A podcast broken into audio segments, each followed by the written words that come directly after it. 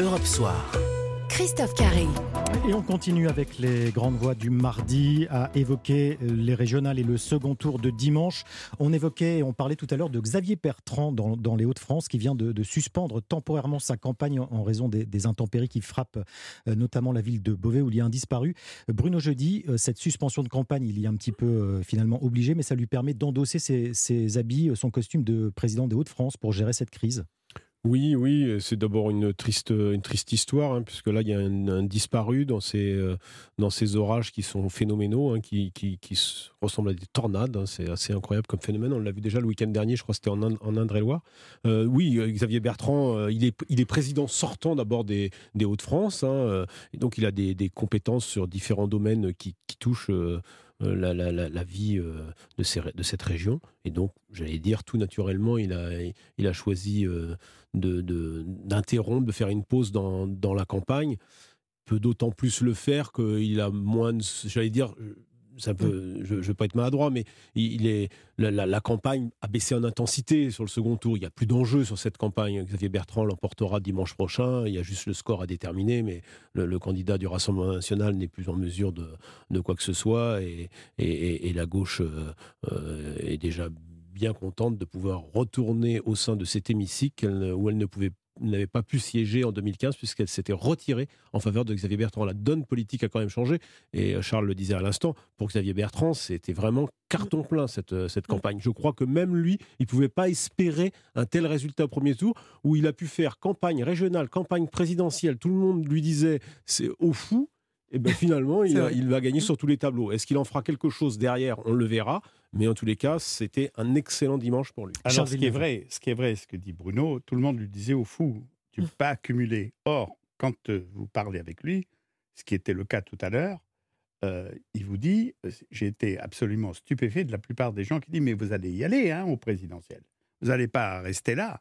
Il faut y aller au présidentiel. C'est-à-dire que ça l'a quasiment boosté. Et surtout, si vous voulez, c'était aussi comme une sorte de harangue et puis, il faut le dégager. Il faut le dégager, le président. Alors, c'est ça qu'il a le plus stupéfait durant toute sa campagne. et il ne pensait pas, en tout cas, il a raison, Bruno, de dire qu'il ne pensait pas qu'il allait aller aussi mmh, haut. et, là, de toute façon, c'est vrai que les intempéries, outre la décence d'interrompre, compte tenu des déluges, etc., et de l'accident que vous avez décrit tout à l'heure, mais il n'empêche qu'aujourd'hui, il n'a pas besoin d'aller chercher des voix une par une. Alors, on parlait de, de la gauche, justement, euh, qui a euh, fait euh, une alliance, une fusion, d'ailleurs, notamment dans la région Île-de-France. Je vous propose d'écouter Olivier Faure, le premier secrétaire du PS. Il était ce matin sur une antenne concurrente et il réagissait à l'union en Île-de-France entre les écolos, le Parti socialiste et la France insoumise.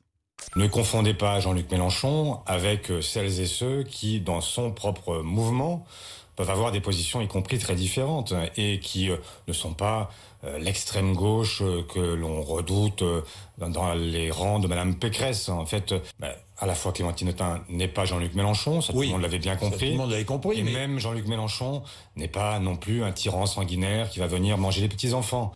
Voilà, Émilie Zapalski, euh, je ne sais pas si Jean-Luc Mélenchon euh, mange les petits-enfants. En tout cas, là, ça montre cette déclaration d'Olivier Faure, une volonté de, calmer les, esprits.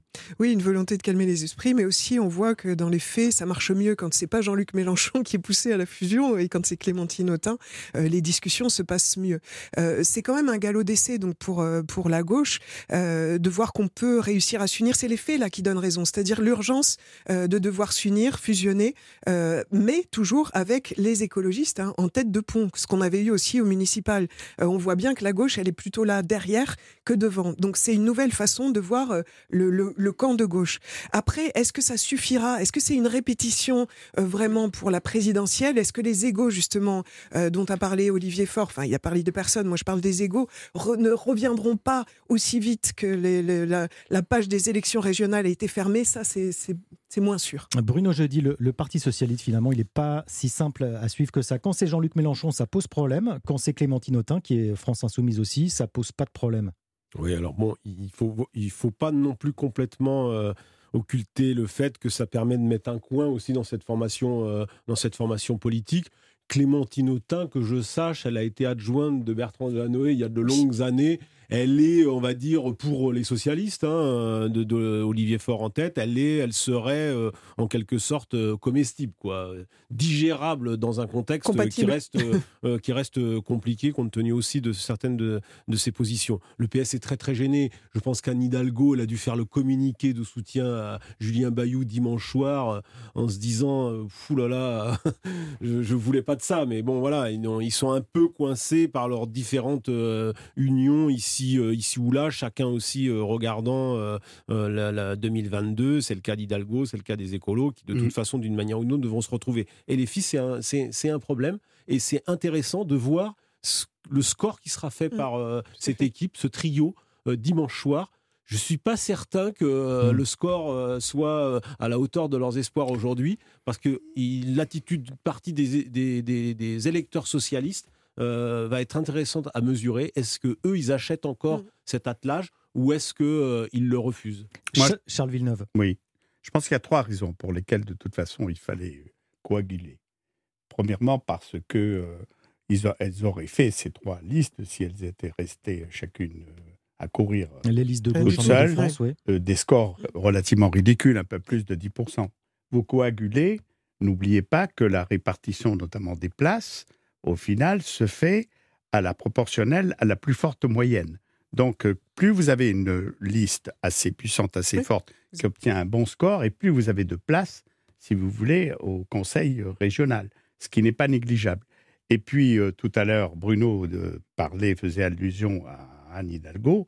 Bien évidemment, c'est pas mal pour elle d'avoir sur son territoire des listes qui soient unies.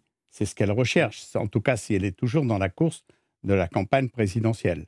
Donc ce sont des raisons qui me paraissent logiques et astucieuses. Alors Manuel Valls a une euh, position, lui, sur cette euh, fusion avec la France insoumise. Il parle de faute morale et de faute politique. Qu'en pensent euh, les Républicains et Christian Jacob notamment? On en revient dans quelques instants. Europe 1. Écoutez le monde changer.